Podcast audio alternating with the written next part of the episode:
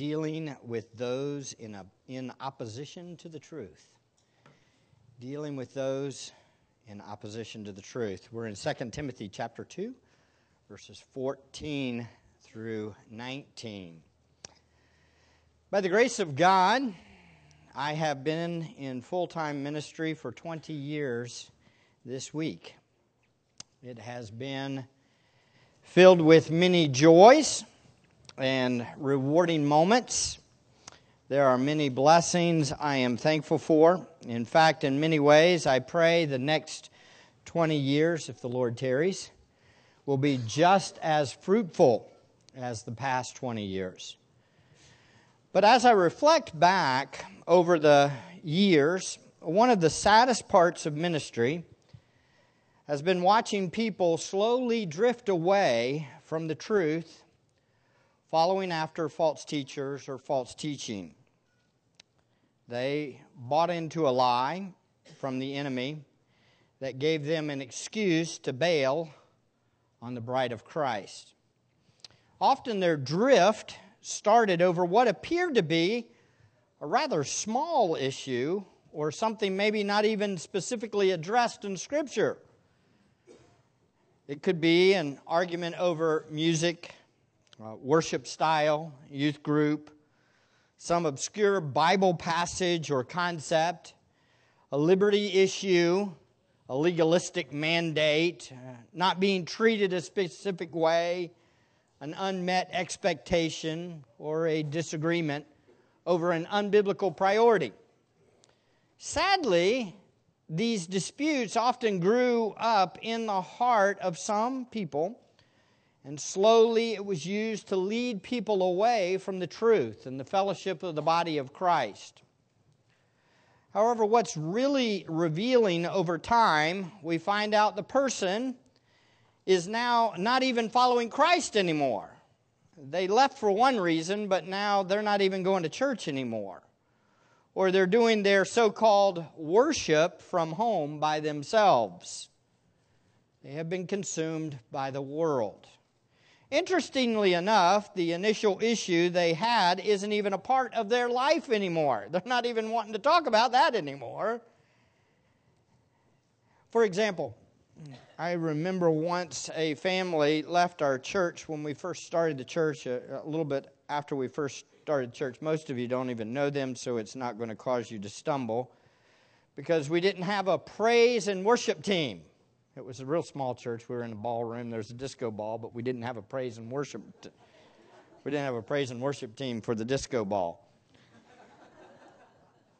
so they left for a better opportunity to worship. Sadly, they reached out to me a few years later they said they were in crisis in their marriage. In fact, they weren't going to church anymore, and they were back to their old lifestyle. Initially, they wanted a better worship experience. But then, as time went along, the heart was exposed that the problem was much deeper. These were dear friends of ours who had helped start the church with us. And now, today, they are far from God. Sadly, it all started over an unbiblical dispute, an unmet expectation, something that should not have even been their focus.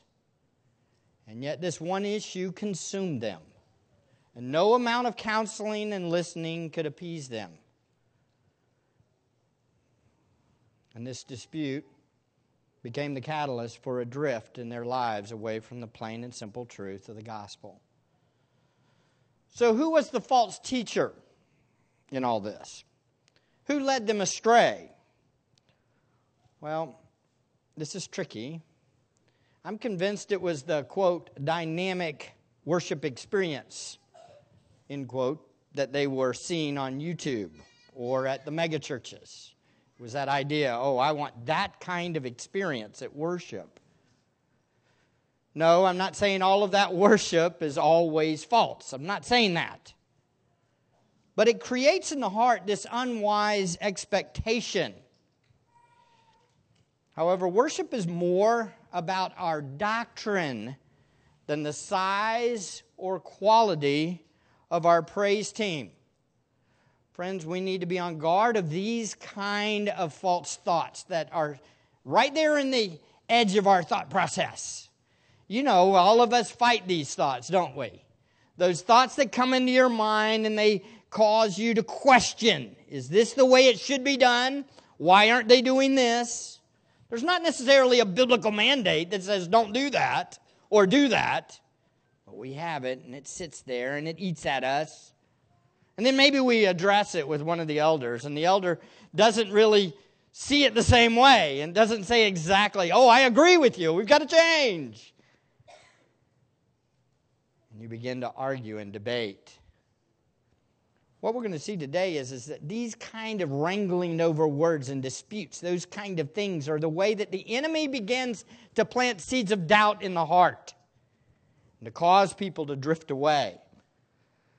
Last time we were in 2 Timothy, we saw Paul was emphasizing to Timothy the necessity of enduring for the gospel, even in suffering. You remember, this letter is written as an encouragement to the believers, to, to cause them to persevere, to cause Timothy to persevere through the difficulties. As Paul is in prison and he's suffering and facing his own death, he's calling Timothy to step up and follow along, endure, persevere, don't give up, don't let these false distractions lead you away and teach other men not to be fall, to fall into these distractions. We saw last time in 2 Timothy 2 chapter or chapter 2 verses 8 through 13 that Paul explained that the disciples of Christ endure by first remembering the gospel in verses 8 and 9. Remember Jesus. Second, by living to see others obtain salvation in verse 10. And then finally, we saw by trusting in the faithful Father, found in that little hymn in verses 11 to 13. Today, we start a two part series on how the Lord's bondservant is to deal with false teachers. This section actually runs all the way down through the end of the chapter in verse 26. There are several valuable nuggets of truth for us to know, understand, and apply in this passage. All of us who love the truth hate it when the truth is twisted, don't we? By false teachers. We hate it when it's twisted. It grieves us greatly when we see other fellow sheep stray away from the truth because of false teachers. It also deeply grieves us when we see these false teachers presenting a false gospel that is associated with Christianity and therefore hinders people from coming to true faith in Christ. Don't we hate false teaching? How many of you hate false teaching? I hate it. It can get our blood boiling, can it? It can cause us to think it is our role to humble these false teachers or anybody propagating this false teaching. We can take it as our mission to correct or fix those false teachers. I'm going to silence those guys. We can take it as our main responsibility to protect everyone from this false teaching. You know, there's truth in that, in these statements. There's a little bit of truth in these statements of trying to protect people or confronting false teachers. We do have a responsibility to protect other sheep, don't we? And to confront false teaching, don't we? But, as we have seen countless times in Scripture, it is a heart issue also how we do it. If our pride drives us, our, it drives our duty, if our pride drives our duty, or our lack of trust and dependence on the sovereign God characterizes our duty to defend. At any moment, we are vulnerable of doing things completely wrong. In fact, we run the risk of actually being more of a hindrance for the gospel than help for the gospel. I've learned this sadly over the 20 years, over and over and over again. Sometimes knowing what is right and trying to talk to people and convince them, it becomes my agenda. And I have to die to my heart and trust the sovereign Lord to work. Pride in the teacher is one of the fiery darts, listen closely. Pride in the teacher is one of the fiery darts the enemy whispers into the mind of the perplexed believer who is questioning the teacher. In other words, the enemy does this. Oh, he's just prideful. He just thinks too much of himself. That teacher thinks way too much of himself. What happens? They use, the enemy uses that to try to separate and divide. When the straying believer sees pride in the teacher or in the preacher, even to those whom he's trying to instruct, they often fail to even hear the truth the shepherd is trying to encourage them with. Every parent should listen to this too. Because the facts are, your kids see it too. Our kids see it when it's about us instead about God and His truth. Very often they see right through our pride. We need the Lord, don't we, folks? We will see Paul specifically addresses this issue of the shepherd's heart in the next two sections. This section in 2 Timothy 2 14 to 26 will lay out a blueprint of how we deal with those who are in opposition to the truth and deal with those that are listening to the false teaching and buying those lies. And how do we deal with it?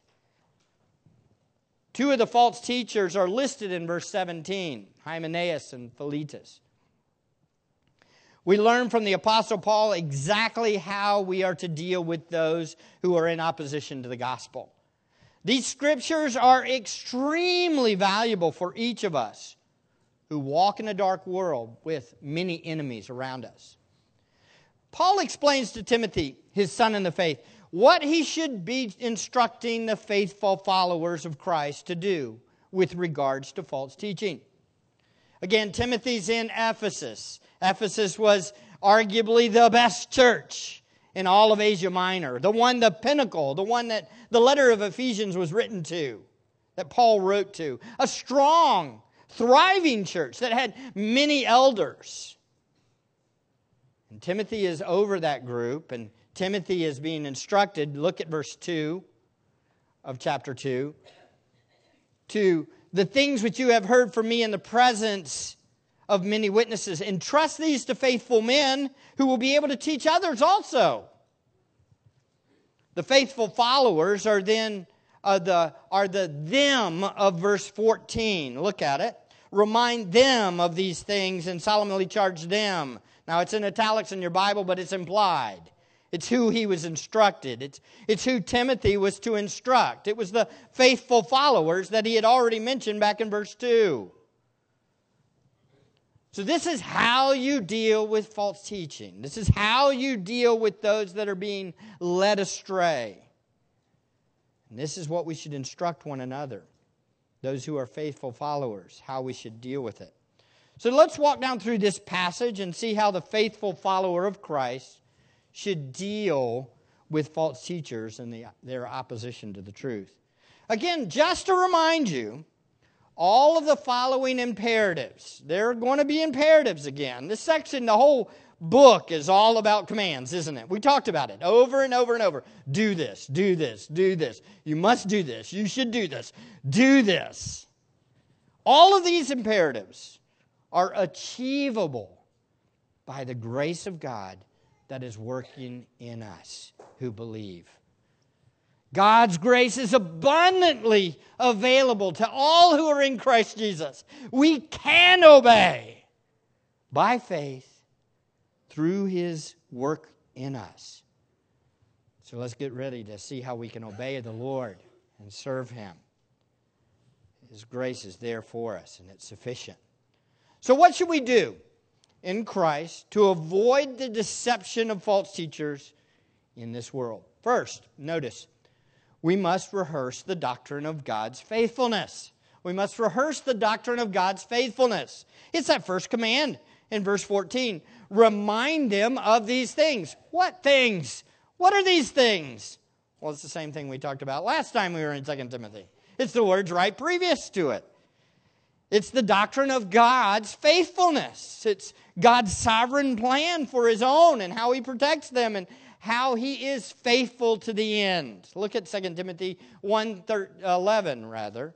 Uh, 2:11 rather. 2 Timothy 2:11 it says, It is a trustworthy, faithful word.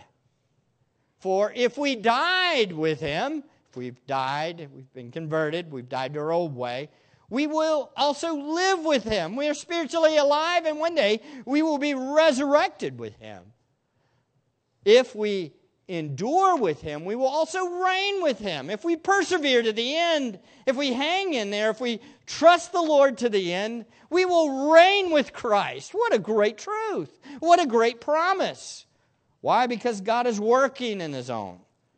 If we deny him, he also will deny us. If we fall away in denial of God, if we completely do not trust Him, being a professing believer but not really a believer, and we deny Christ, deny God, like Judas did, He will also deny us. But the great line there at the end, because we all struggle with our faithfulness. We're not as faithful as we want to be, right? All who are in Christ, even. If we are faithless, He remains faithful for he cannot deny himself. We who are his children are secure. Why are we secure? Because God is a faithful God. He's a faithful Father that takes care of us. And this great doctrine of God's faithfulness motivates us to keep going. It's also the way that we avoid false teaching. His faithfulness protects us, all who are truly His. The promise of salvation is bound up in this hymn. Those who have died with Christ will live with him. Those who persevere with Christ will reign with him. Those who deny him by falling away were not really his, and he will deny them. And all believers, even though we continually fight and struggle to be faithful, he's faithful. He's our Father. He's always with us and protects us. These truths should motivate us to avoid def, uh, the deception of the false teachers. The doctrine of God's faithfulness motivates us to run from anything that denies the purity of God's revelation of Himself in the Word. It causes us to say, God is building His church, right? And His church is true, and we should stick with those who believe in Him. We should stick together. Just like Paul said in 2 Timothy 2 8, remember Jesus Christ, risen from the dead, descendant of David according to my gospel. We must continually rehearse these truths, remind our hearts, counsel our souls. And when those whispers are going into our heads and we're hearing those thoughts, those, those concepts that come from either outside or we're watching on something that says, watch for this thing, this unbiblical mandate, this thing that's really not an issue, be careful. Don't get caught up in wrangling about words. Friends, the greatest defense against evil is a mind stayed on God and His gospel.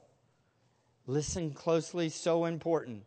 A mind that is contemplating, thinking on the Word of God the revelation of God in Scripture as we're meditating and we're thinking on and we're thinking about the gospel. That is our greatest defense. We'll see that as we go along. So, what do you think on? What are you meditating on? If we aren't careful, the quote, new things can be very distracting to us. They can lead us away Have you noticed this? I've noticed this over the years. Just these little things that flare up in the Christian community, the greater evangelical community. It just, everybody starts saying, Wow, did you read this book? A book like Sarah Young's, Talking to God. What are we doing? It's the new thing, it's the latest and greatest. That new movement that everybody's buying into, that new perspective on Paul. All that is what? Lies, deception. Things that get us off the plain and simple doctrine of God and His faithfulness and the gospel. These things distract us, so we must rehearse the doctrine of God's faithfulness. This is what Paul tells Timothy to tell others. Rehearse the doctrine of God's faithfulness, these things. Next, in order for us to not fall into the deception of the false teachers, notice in verse 14, the second half, take serious our responsibility to avoid useless arguments. Take serious our responsibility to avoid useless arguments. Verse 14 solemnly charge them in the presence of God. Man, that is about as strong a warning as you can give. Solemnly charge them in the presence of God not to wrangle about words, which is useless and leads to the ruin of the hearers. Paul exhorts Timothy to solemnly charge the faithful followers. This means give the people a serious warning to not wrangle about words. The warning is heightened by that phrase, in the presence of God. A strong warning in the presence of God, with the fear of God in view, of God's presence in view. This means warn them that they are accountable to God who sees and knows everything they are doing. So, what are they supposed to avoid? What is the warning? Avoid wrangling about words. What does wrangling about words mean? What did Paul mean? This is a word Paul probably even created. Wrangling about words is one Greek word. He made the word up. It literally means dispute about words. Dispute about words. Arguing over words. This concept of debating over words, arguing, or useless talk is repeated a number of times throughout this whole section. This, by the way, listen closely, is the MO of false teachers to wrangle or argue about little nuances of words. They take and twist the truth, and then they create an argument over various teachings or doctrines, just a little twist in it, and then people argue about it. And they create these factions and frictions that people are always constantly arguing about well, is that what that means? Is, are we supposed to have that kind of position or in that kind of position? Ultimately, sowing doubt in the hearts of the hearers. We are then tempted to get into useless arguments over their speculation. I got to admit, we went through a little bit of a trial like this about two to three years ago, where I felt every time we got together, we argued about this one specific issue.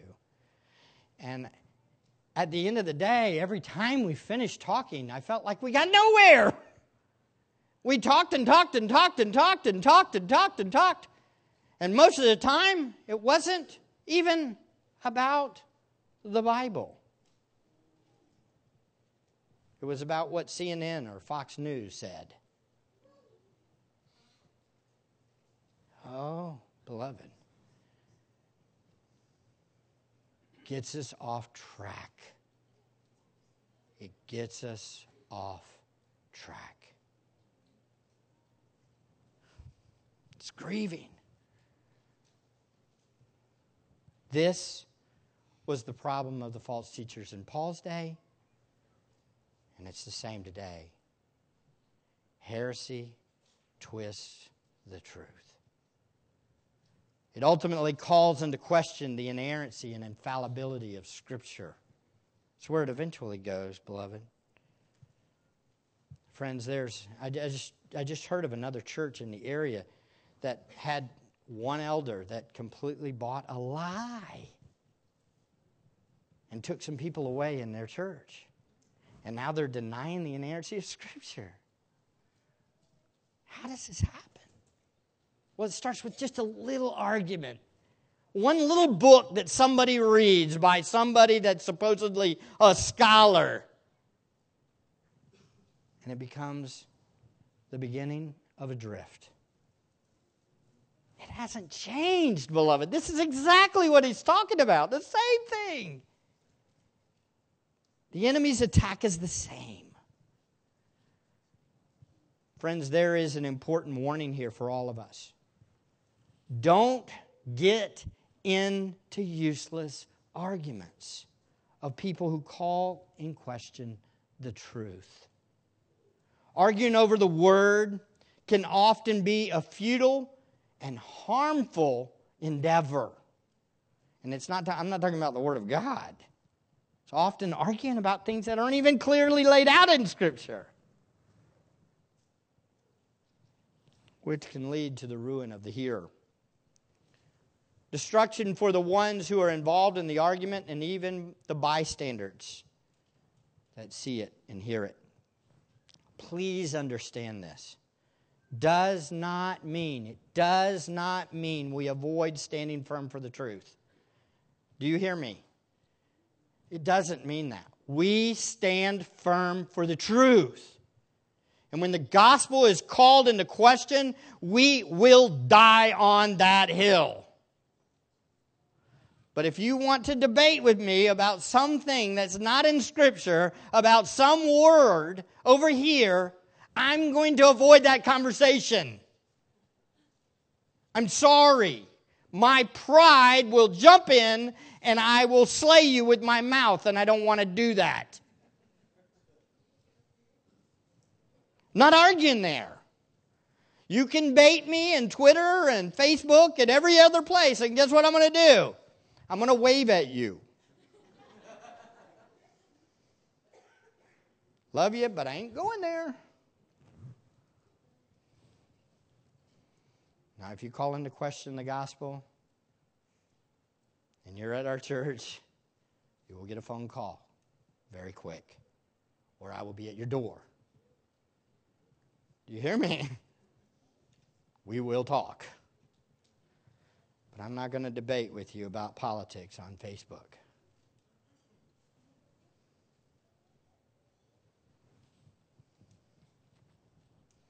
Arguing over these things are futile and harmful to the body of Christ.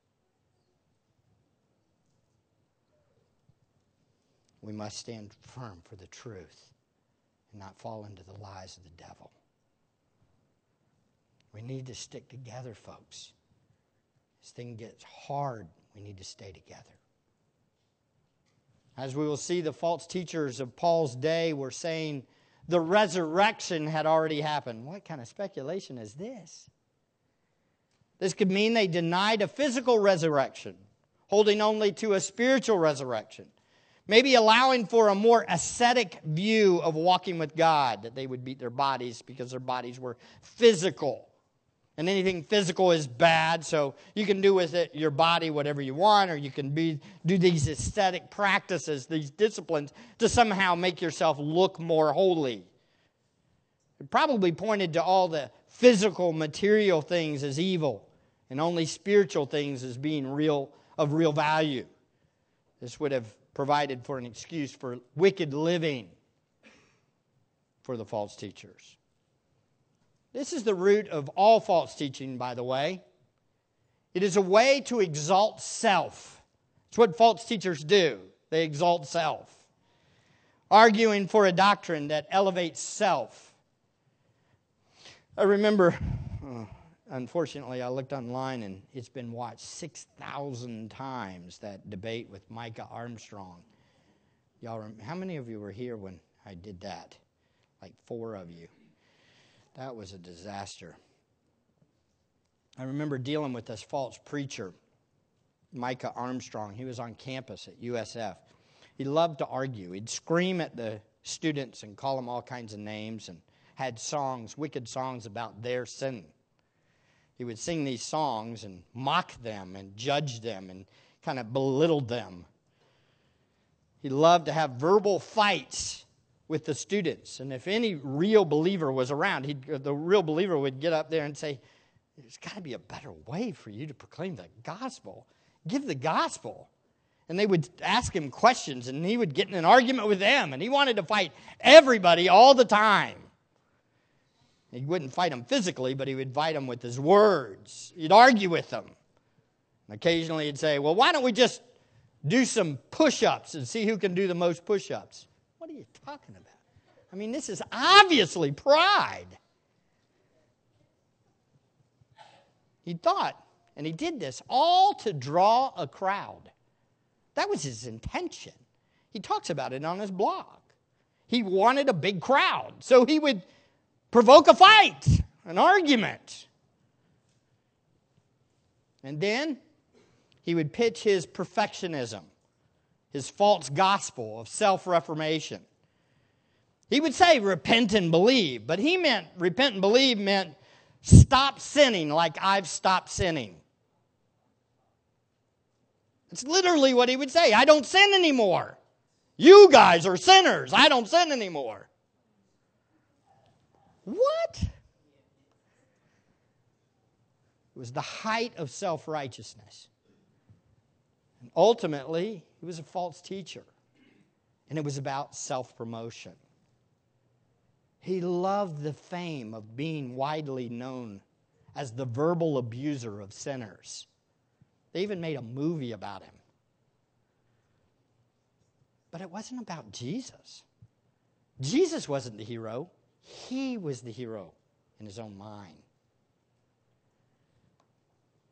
Friends, I've learned the hard way over the years.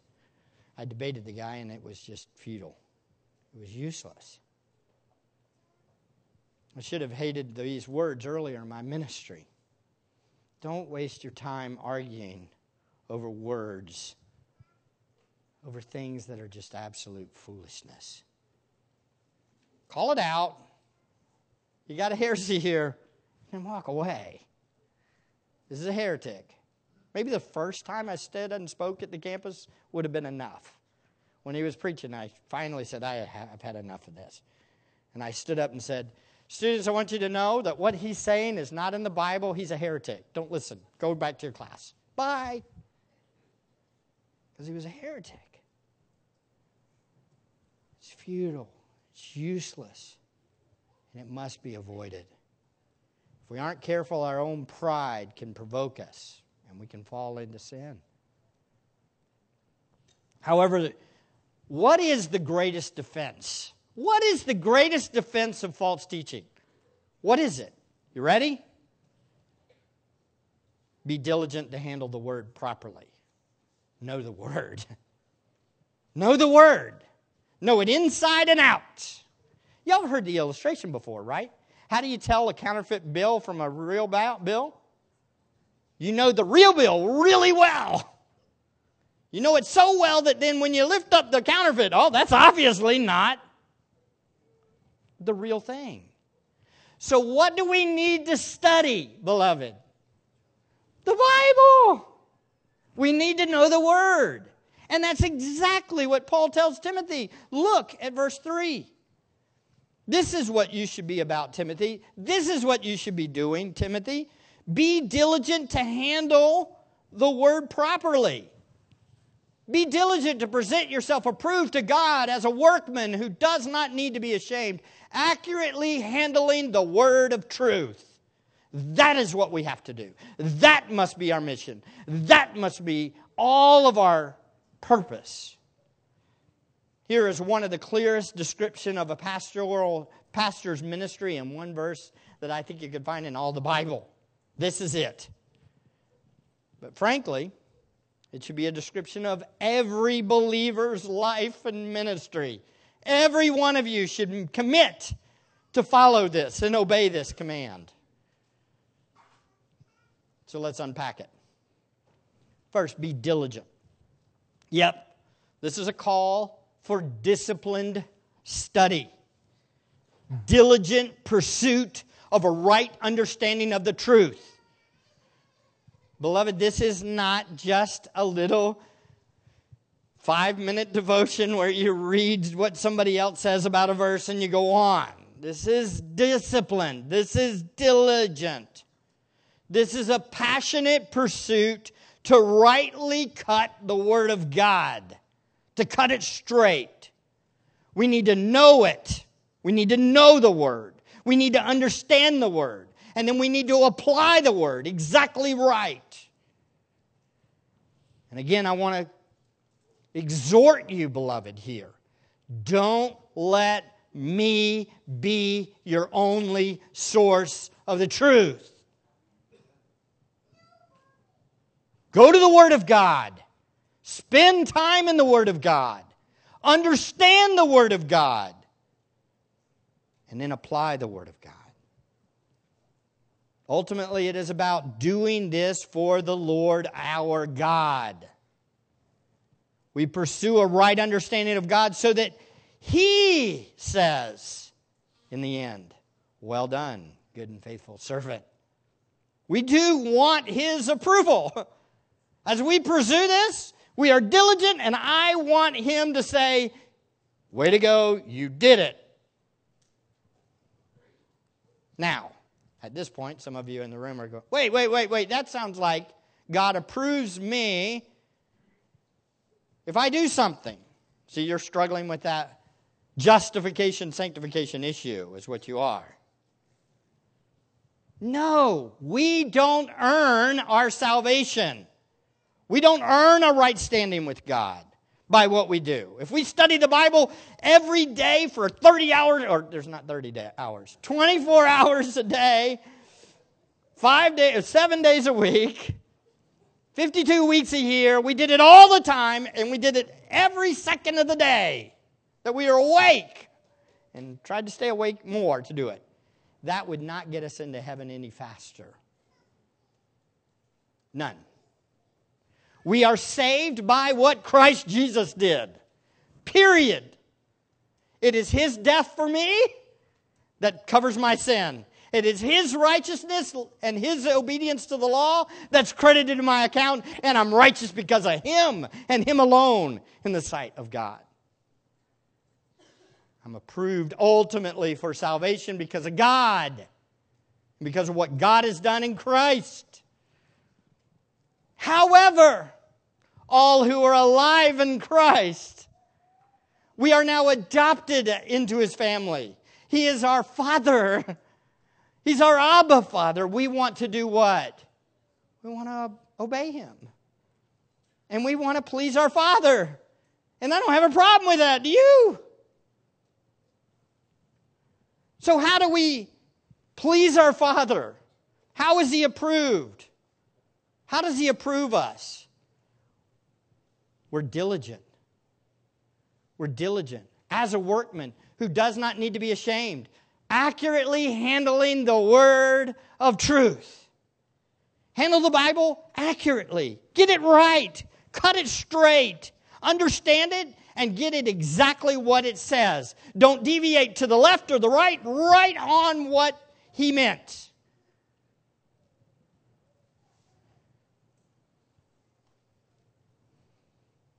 How do we do this? By the grace of God that works within us. We must be diligent to present ourselves approved to God as a workman who does not need to be ashamed, accurately handling the word of truth. The world may shame us for standing on the word of truth. We may miss a lot of the activities of the world. But all that really ultimately matters is, is that we handle the Bible accurately. We get it, we understand it, and we speak it accurately and share it accurately. Please, friends, we must all be about knowing the word of truth. The teachers all must be diligent to accurately handle it. Every parent, every parent that shares a devotion with your kids, you need to be careful to cut it straight. Wow, that's a high bar. Does that mean I just give up if I'm not the greatest teacher in the world? No, it means you double down and you study more. You pursue God more. Does this require discipline? Yes, it does. It requires total dependence upon the Lord, doesn't it? Do you ever find yourself, I really don't want to read the Bible right now? How many of you have had that happen? Pick up the Bible and you say, oh, okay, let me just zip down through this. I got it. Oh, I got my Bible reading in today. We're good to go. Check. I'm a holy person.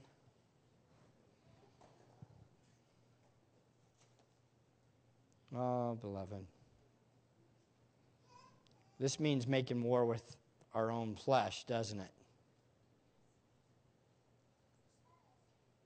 Making war with ourselves. Trust me. A lot easier to watch a football game. A lot easier than reading the Bible. I admit it at times. When the Gators were spanking Michigan yesterday, it was real easy to watch that game.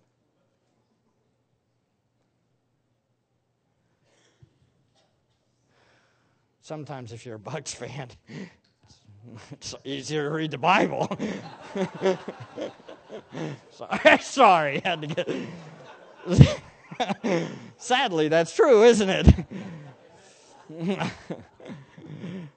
that was completely off the cuff, and it probably needs to be cut from the record.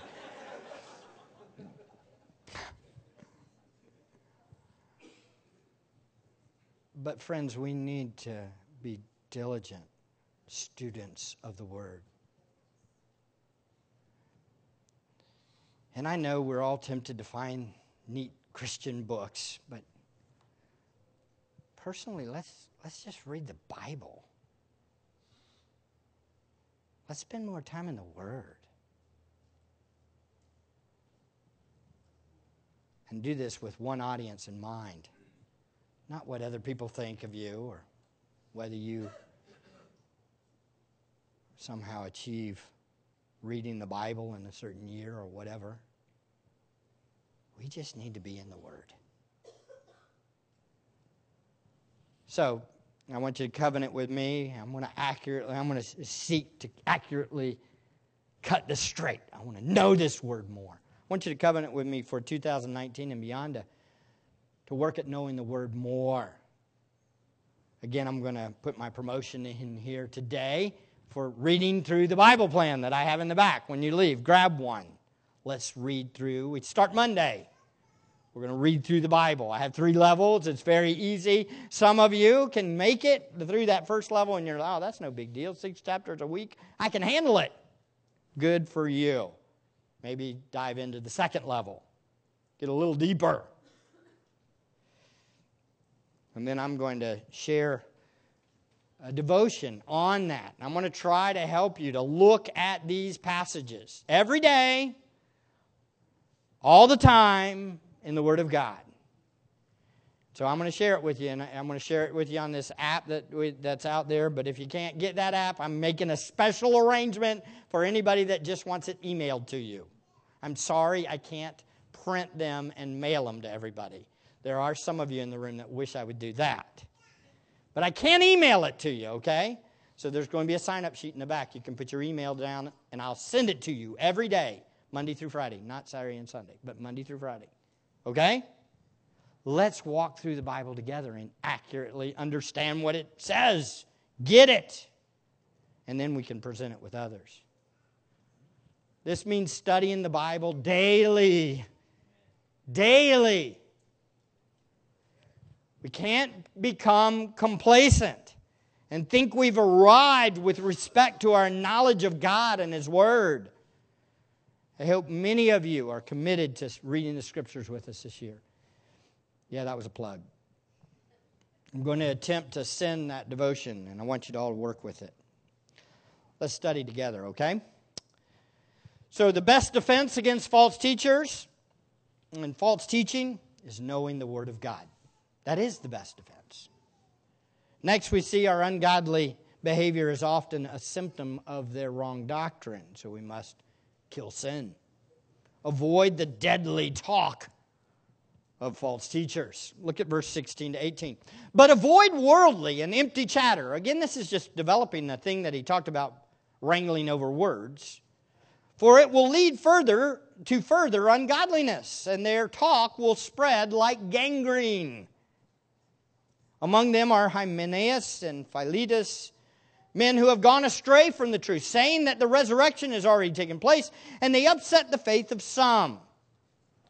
As we said, the false teacher's worthless talk can lead to further ungodliness. We must avoid their lies and deception.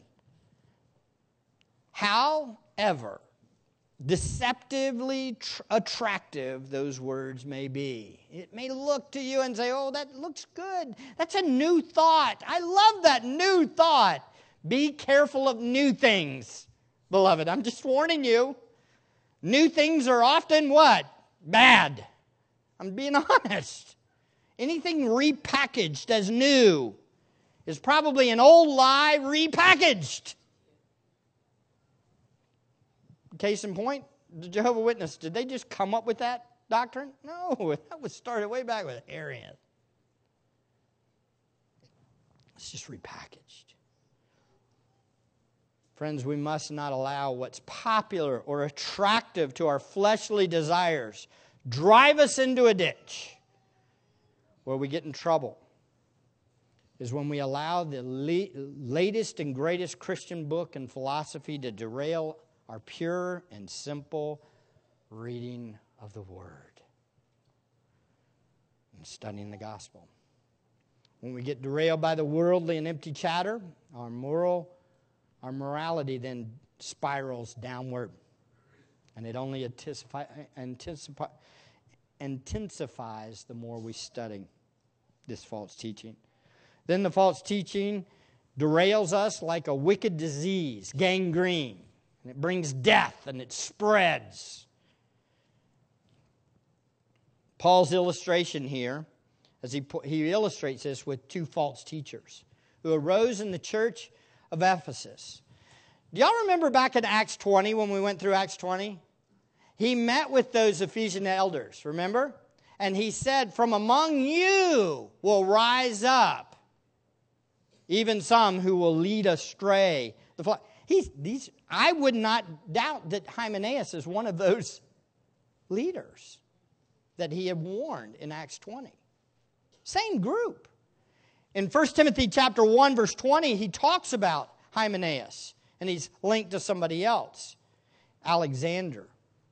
Among these are Hymenaeus and Alexander whom I have handed over to Satan so that they will be taught not to blaspheme.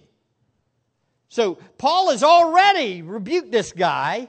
This guy has already been church disciplined out. They're out of the flock. But it's very interesting in 2 Timothy, he mentions the guy again, Hymenaeus, which implies what?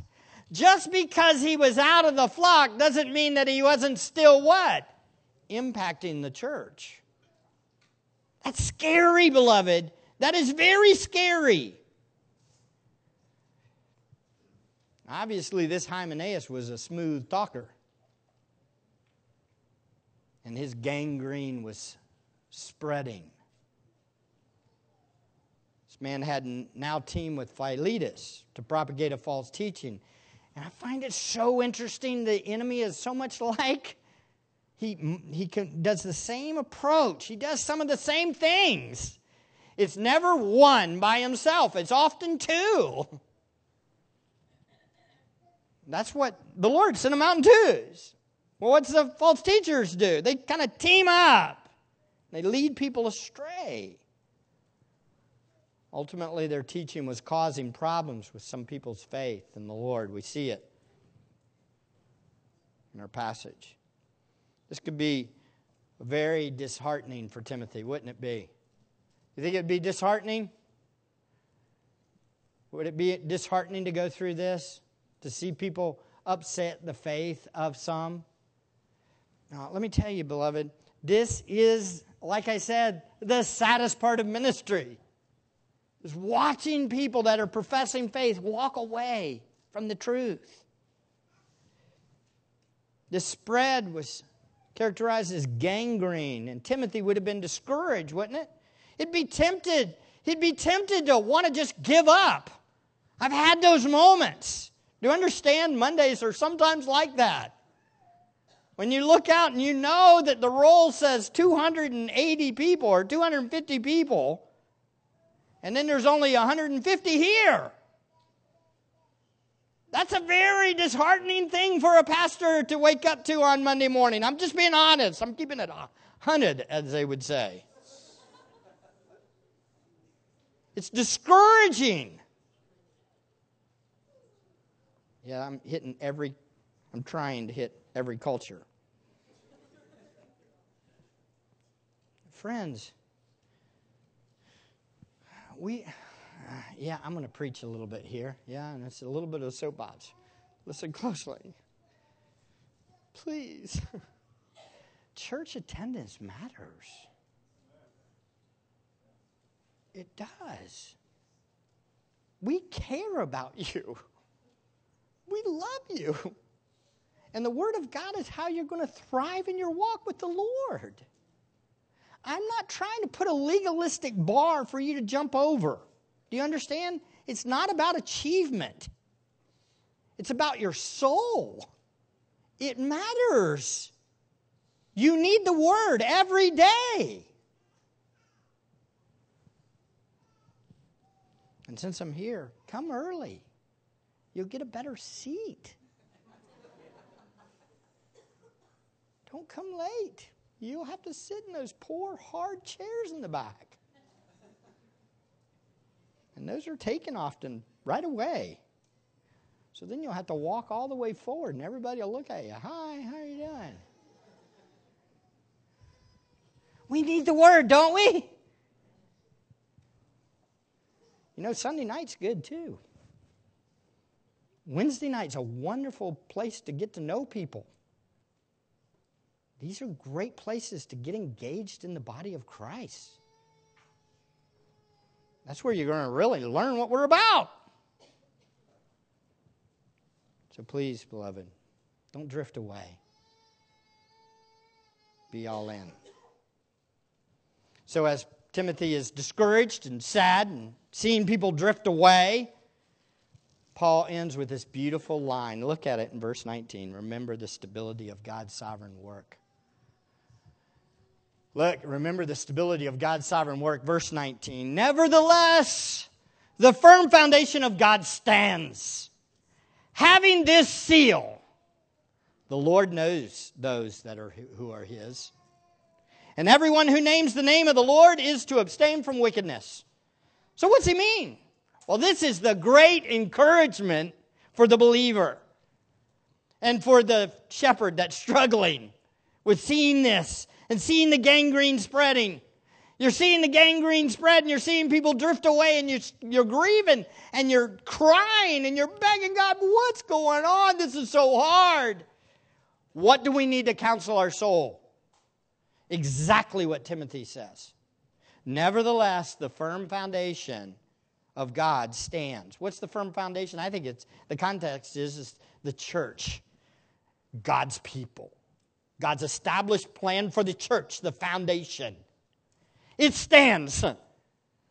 It's not going anywhere. God's people are God's people.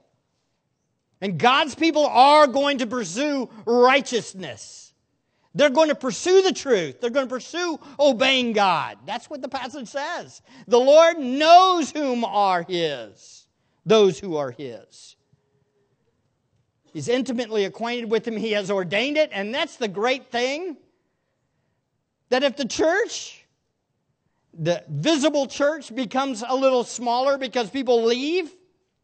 Ultimately, God's church is still being built and it's solid. And we can trust His sovereign plan, can't we? That's so good. That is so good. Trust me, it was even better news for my soul when I was we were went from 30 to 16 at the beginning of the church and there were 16 of us and they were all my family and Mark's family. And we looked at each other every week. Where is everybody? And somebody, a visitor would come in and we would attack them.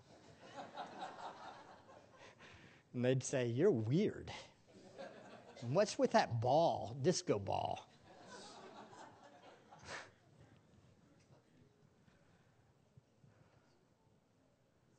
but he will build his church. And the gates of Hades will not overpower it. He knows his own. And his own, those that name the name of the Lord, will abstain from wickedness. They will not fall away. this is the whole preservation of the saints, perseverance of the saints.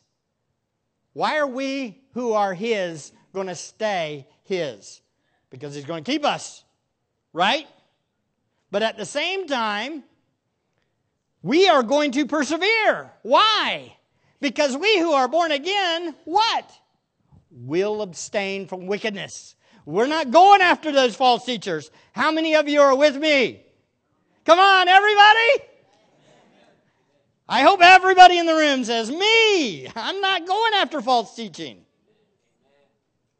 I'm going to follow Christ to the end. By the grace of God that's working in me. How many of you? Good. Well, I know the word says it, so you are going to be here. And I'll see you again next Sunday or tomorrow night would be great for the fellowship. Our God is good, isn't He? Let's pray. Father, thank you for your word. Thank you for the promises of your, God, your sovereign work. That you are working in your own. You love us. You are protecting us. You are giving us the grace to endure these impossible trials and difficulties that come our way. God, we pray that you will open the eyes of our hearts that we may see the wickedness of the world, the wickedness of false teaching, and avoid it. Lead us not into temptation, Lord. Deliver us from the evil one. We need you, Father. We trust you, Father. We know that you are good, Father. We pray that you check our hearts and help us to remain humble and dependent upon you, not thinking that it's because of us and our power but it's your power, your grace, your goodness that leads us to you. We long for that day when we will be face to face with you, where we will worship you unhindered by the things of this world. And we look forward to that final resurrection when we will rule and reign with you forever and ever and ever. May you receive all glory and honor and power now and forever. Amen.